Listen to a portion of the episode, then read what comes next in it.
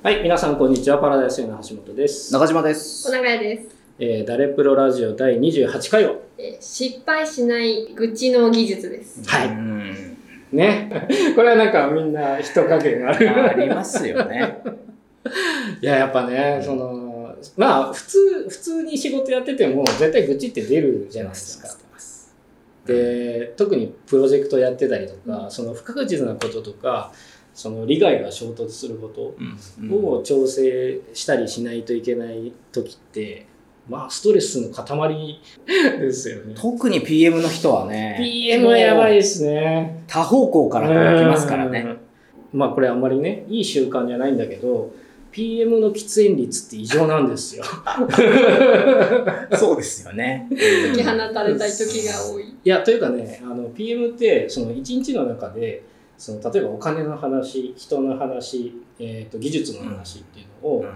その例えば1時間で4つさばかないといけないですみたいなのって結構ある。リセットのそう。タイミング。うん。で僕とかそれをそのいっぱい案件こう関わ関わってるからうん。どんどん切り替えないといけない。でそれぞれ使う脳みそが違うからお金の話とか技術の話とかあの人の話って。だからその切り替えの時にタバコ吸っちゃうっていうのはね。うーん。これはねまあ良くないんだけど大体手段がない。ないですか？ないですね。あ、そうですか？ないですね。うん。まあもちろん吸ってない PM もいますけど、うん。まあその関わるプロジェクトの複雑さとか、うんうん。で一時その PM ばっかり集まってるそのチームにいたことがあるんですけど喫煙率8割超えてましたね。ああ、そうなんですね。で経営者の人とかもまあ喫煙者は実は多いし、うんうんうんでまああの喫煙しない人は大体筋トレしますよ。あ、なるほど。うん弊社のね、あエンジニアのはいはいはいもう筋トレが大好きな方いらっしゃいますす。ね。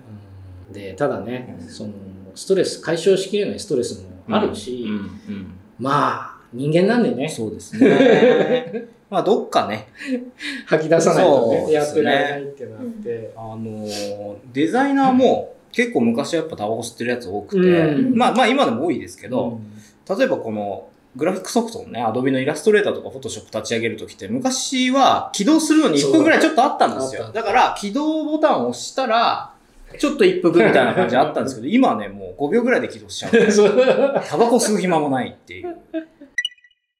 で、愚痴をねう、ん。あの、溜まった愚痴って僕は出した方がいいと思うんううんんですよ。うん。だけど、その、出し方を間違えると、すごいネガティブなことが、起きてそうですね。その、良くないことになるので、うん、どういう愚痴の出し方がいいかっていうのを、うんうんあの今回のテーマですね。はい。どうですか？小永さん愚痴それは溜まってくると大体、橋本さんそろそろどうですか？ない、お誘いしてですよね。中島さんどうやって？僕はもう、ひたすらゲームしちゃいますね。あんま言わないです。あもうそれでストレス解消になっちゃう。んで、僕があの言っちゃうと結構自分の中に残っちゃうんで、あそうそうそうそう。そう、んんん。だからアウトプットしないでうん。消えていくのを待つみたないるほどね。な感じですかね。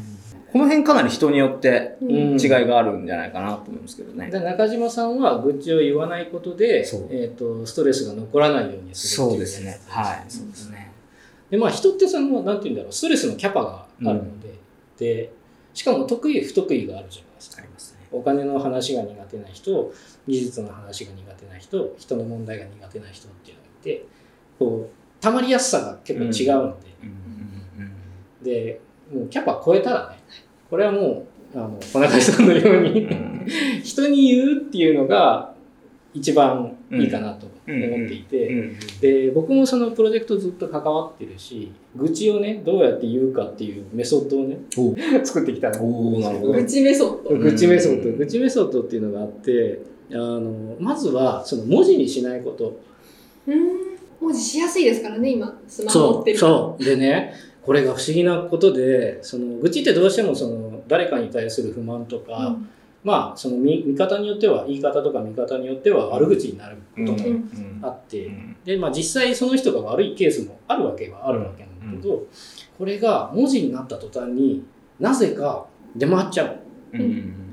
昔のことだけど、あの、メールとかで、その、昔はそのチャットそんなに一般的じゃなくて、メールでみんなね、うん。メッセージやり取りしてたんですけど、そうですある人の悪口を言っちゃうと、なぜかそこにその人の宛先を入れちゃうっていう。怖っ。でもね、これ、スラックとかでも普通にある。というか、その人がいるところにそれを出しちゃったり書いちゃったりそうそうそううんうんうん。で、そのスラックで、その悪口を言う人がいると、うんそのチームのモチベーションが下がるっていう話をうん前したと思うんだけど、その人にやっぱ伝わっちゃうことが結構あって、うんうんうんでそうなるともうチームのその、なんていうんだろう、信頼感とか、うんもうぐちゃぐちゃになっちゃうので、で、愚痴ってその、一回表に出ちゃうと、次は誰が言われるんだろうっていう疑心暗鬼になる。そうですね。いじめみたいな感じですよねそうですね。だから、絶対にその文字にしないことうんですね。で、これは、えっ、と、SNS とかでよく鍵垢にして、はいはい。え仕事の不満とか愚痴とか言ってる人いるんだけど、旦那の愚痴とか言ってる人もいますよね。いますいますいますうんあれはあのやめた方がいいです、うん。その中島さんがさっきうんうね、ん。あの残さないようにするために、はいはい。えー、と愚痴を言わないっていう話なんですけど、その文字にしちゃうとずーっと残るんですよ、で自分のアカウントなんでその自分がその過去に投稿したこととか残ってるでしょ。残ってます。でそうするとその時の感情が戻ってきちゃうから。そうなんですよ。うん。あの、1年前とか、1年ごとに自分のツイートとかを見れるサービスとかあるじゃああないですか。りますね、うん。で、やっぱ僕昔はか結構書いちゃってたんですよ。あそうなんだ。もうツイッター始まった頃なんで、もう10年以上前ですけど、本当。だけどね、やっぱね、見返すとね、気持ち悪いんですよ。ああなるほどうね、ん、よくないなと思って。う。で、意外と些細なことで、いや、そんなことでこんな怒っちゃって書いてたのかとか、うん。もう割と客観的に見ちゃってるんで、結構昔の自分が気持ち悪く見えちゃったりとかして、うん。あ、これや、うんやよくねえなってやられたりしたんですよね。うん。仮に自分の関係者が見てないところでも文字にしない方がいい、ですねですね。で結構そのなんだろう。そのこの人損してるなっていうのをすごい思うのがそのオープンなアカウントこの人に会ったらこういうことがあってみたいなの書く人。でこれ結構ね会社の経営者とか結構多いんですよ。これへいるでしょ。いますね、揉め事書いてる人。えー、まあ見てる分には面白いですけどね。そう第三者見てる分には面白い。エンターテインメントとしては結構面白い。面白いんだけど、うん。絶対その人と一緒に仕事したくないじゃん、うん。うん。しだって、そいつ、俺と会ったらこうやってまた書くんだろうってね、うん。なんかあったら書くわけでしょ。と思っちゃうから。で僕はそのプロジェクトの一般論としてうん。そのこういうやり方は良くないみたいな話はするんですけど、僕の一応ツイッターアカウントあるんですけどあります あの一応匿名的な感じで、ええ匿名でもないけど、うんまあまあそうですね。はい。まあ、会社としてはやってるやってないです、やってないです。個人としてやってるんですけど、そうですね。そこでやっぱりあの気をつけてるのは誰かがその特定できる話とかあるいは最近こういう話があってみたいなのは書かないようにしてるんですよ。んその過去5年とか10年とかの経験をこう共通化した時に。こういうのは良くないみたいなことは書くあのね、個人事業主とかやっぱりその新しい、まあ、経営者もそうなんだけど新しいチャレンジなので、うんうん。あの特にそのマネジメント要素はいはい。で他人ってコントロールできないので、うんえー、とそこのこう試行錯誤ってやっぱものすごいストレスなので、うん。吐き出したい気持ちはめちゃくちゃわかるんだけど、基本文字にしない。そうですね。で絶対オープンなところでは書かない、そうですね。あの、どんな書き方しても、突撃してくる人っているんですよね。僕、昔、あの、DJ とかやってて、はいはいで、とあるクラブでやらせてもらってたんですけど、もしかしたらうちのイベントはこの箱には合わないのかもしれないなって、ちょっとブログに書いたんですよ。なるほど、したら、うん。そこの、あの、支配人みたいな方から、うん。お前ちょっと来いとうん。言われて、呼び出されて、消せと。うん、お前営業妨害してんの イベントに合わないって言っただけなんそうなんですよ。うちらはこの箱にもしかしたら合わないかもしれないなって言っただけなのに、結構そういう系のイベントが流行ってたんで、うんこういうイベントが来なくなったらどうすんだみたいなこと言われて、えーみたいな。消しませんでしたけどね。いや、なんか本当にいろんなとこから弾飛んでくるんですよ。は書くのはもう怖いなっていうのはあるんですけど、うん言うのもい。うんうん。怖いなと思っていて、うんうん結構本当に今はもう自分でちゃんとビジネスしてるんだって向き合ってくださる方多いんですけど、それこそ30になりたての頃って、あの人とは仕事しない方がいいわよ、みたいな。あ、噂を持ってくる人ね。もう、あもう、むしろもうあなたが、みたいそうね。な。あれも怖いですよね。誰かを下げて自分を上げるみたいな。そうはいはいはいはいで独立したてとかだとそういうのを吹き込む人もいっぱい寄ってきやすい、うん行きやすいですね。うん判断つかないから、うんうんあの悪口をシェアして関係を作ろうとする人は基本絶対やめた方がいいだからそういう意味でもその愚痴を言う相手ってうんいうのはめちゃくちゃ大事、大事ですね。うん。橋本さんは、ある程度言って解消した方がいいみたいな派ってこといや、ですか？えっと、僕ではないですか？は基本橋本さん自身はどうなんですか？僕は最近全然ね、なんて言うんだろう、大仕事大変だけど、ん。もうなんかその10年やってるんで、うんうんうんその新しいタイプのストレスみたいなのは基本ない。出揃っちゃったんですね。出揃っちゃう。ただただ忙しいしこれは、これはあのタイプのこれだかはいはいら、あこうするしこのパターンかないねっていうあーなるほどなるほどのはもう自分で見えてるから。あだんだんもうそれクリアしたら次が来てっていうのがある段階だとうんずっと出ちゃいます。ねあ揃うまできつい。まだ揃ってないです。あーそっかそっか。でもやっぱり、その、若い頃、うん。未熟な頃は、うん。もう、今だったら、なんか1ヶ月の50%ぐらいでできる仕事うんを、やっぱ6ヶ月とかかかってやってた。うん。で、その時って初めてやることの連続だから、うん。ものすごいストレスが溜まっててやっぱそれこそ体調が悪くなるとかいっぱいあったんだけどその頃は基本結構我慢するタイプなので、その体に来ちゃったりするんだけど、うん。我慢するタイプだと自分がある日倒れたりとかして、うん。それでめちゃくちゃ周りに迷惑かけるので、そうなるぐらいだったらちゃんと愚痴は吐き出しましょうっていう。あだからこのさっきのそのストレスレベルがあって、ギリギリまで近づいてもうこれはその無理だとー思ったら分かってくれる人に言う、うんうん。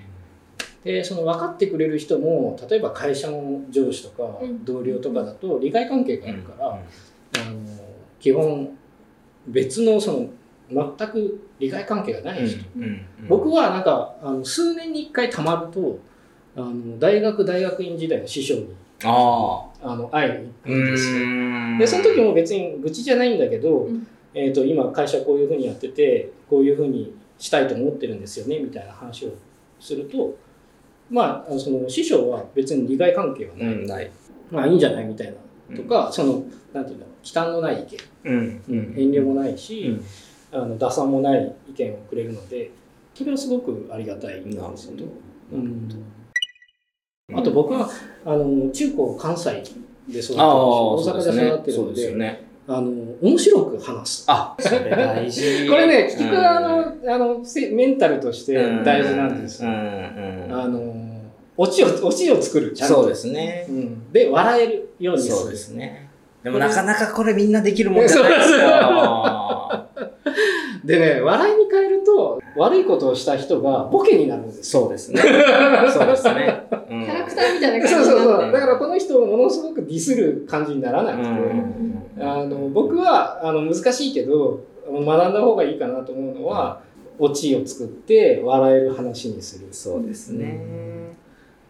話自体のうちはちょっとレベルが高いんですけど、うんその言った回自体の最後はすごい楽しいとうん、思っていうふうにすよ。しないと、っていうふうにそうそう。結構ね、本当になんて言うんだろう。うん愚痴を直球で投げてくる人もいるから、うん それで受けるがしんどいので、そうですね。だから笑いにしとくと、こう、マシンで来ても、お、いい球だねっていう。面白いそうそう、いいねって。あるあるみたいな。そうそうそう深刻すぎちゃうとねう、んちょっとこう。で、飲み会も絶対クローズドな個室を取ってください。ああ、そうですね。あの、誰が聞いてるかわたかんない。まにね、あの、いるじゃないですか。うん飲み屋行ったら、隣でめっちゃその、愚痴というかうん、会社の悪口、そうそうそう、出出ちゃう。あれはもう最悪なので、ちゃんと個室取って、そうですね。会社の近くじゃない飲み屋でね。そううん帰り道の電車でも言っちゃダメですよ。ダメですそうね。そううんでまあそのオチとして話せるようになるとなんていうんだろう愚痴に行く手前で話せたりもするので、ああ、なるほどね。うん、でこの辺をちゃんと身につけてないと本当にあの損をするので。そうですね。うん。まあ、悪口みたいなことをね言ってるなって思うともうそれだけでね仕事は逃げていく。うんそうなんですよね。うん。適切に吐き出したりとか、うんうん。こう自分の中で解決できるようにならないと、うん。ずーっと同じこと言うことになると、そう。今もずっと同じこと言ってる人もいるしね。そうそうそう。うん何年も同じこと言ってる人いる。そうまだそこにいんだ。そうみたいなね。もう23年くらいなんかそういうのなくなってるなって思うんですけどあまだずーっと同じこと言ってるうんいるもん。いや、もうなんか2、3年とかじゃなくて10年同じこと言ってる人いる。いるいるいるいる。うんだから、そのストレス解消するか、まあ、自分自分のキャパ超えたらね、うんあの愚痴を言える人を選んで、うんクローズドの場所で言う、うんうん。これが一番いいんじゃない？ですか、そうですねうん。聞いてくれる相手もちゃん。と選ぶと。そうですねでそういう相手ってめっちゃ試してみるとレアなのでレアですよ。で相手にとってもだからやっぱり自分が愚痴を言ったら、ね、相手の愚痴も聞いてあげないといけないあもちろん。もちろん。もちろん。そういう交換ができる相手ってめっちゃレアですよ確かにね。はい。はいじゃあ失敗しない愚痴の技術まとめですはい、まとめましょえっ、とまずえー一つは、えーまずテキストにしないこと。う。うん。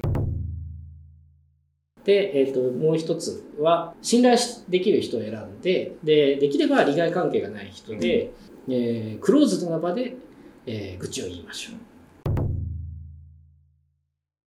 一つちょっとこれはまあ、あの技術的には結構難しいんですけど、えーできれば愚痴にはオチをつけて、えー笑える話にしましょうそうするとまあ愚痴を聞く側もねあのストレスをシェアする形にならないうん。健全な人間関係として、そうですね。えーやっていけるんじゃないかなと思いますね。すね。はい、ということで、えー、ダレプロラジオ第28回は、えー失敗しない愚痴の技術ですはいはい。この動画が良かったと思ったら、グッドボタンとチャンネル登録、ぜひよろしくお願いします。お願いします。お願いします。それではまた次の動画でお会いしましょう。ご視聴ありがとうございました。ありがとうございました。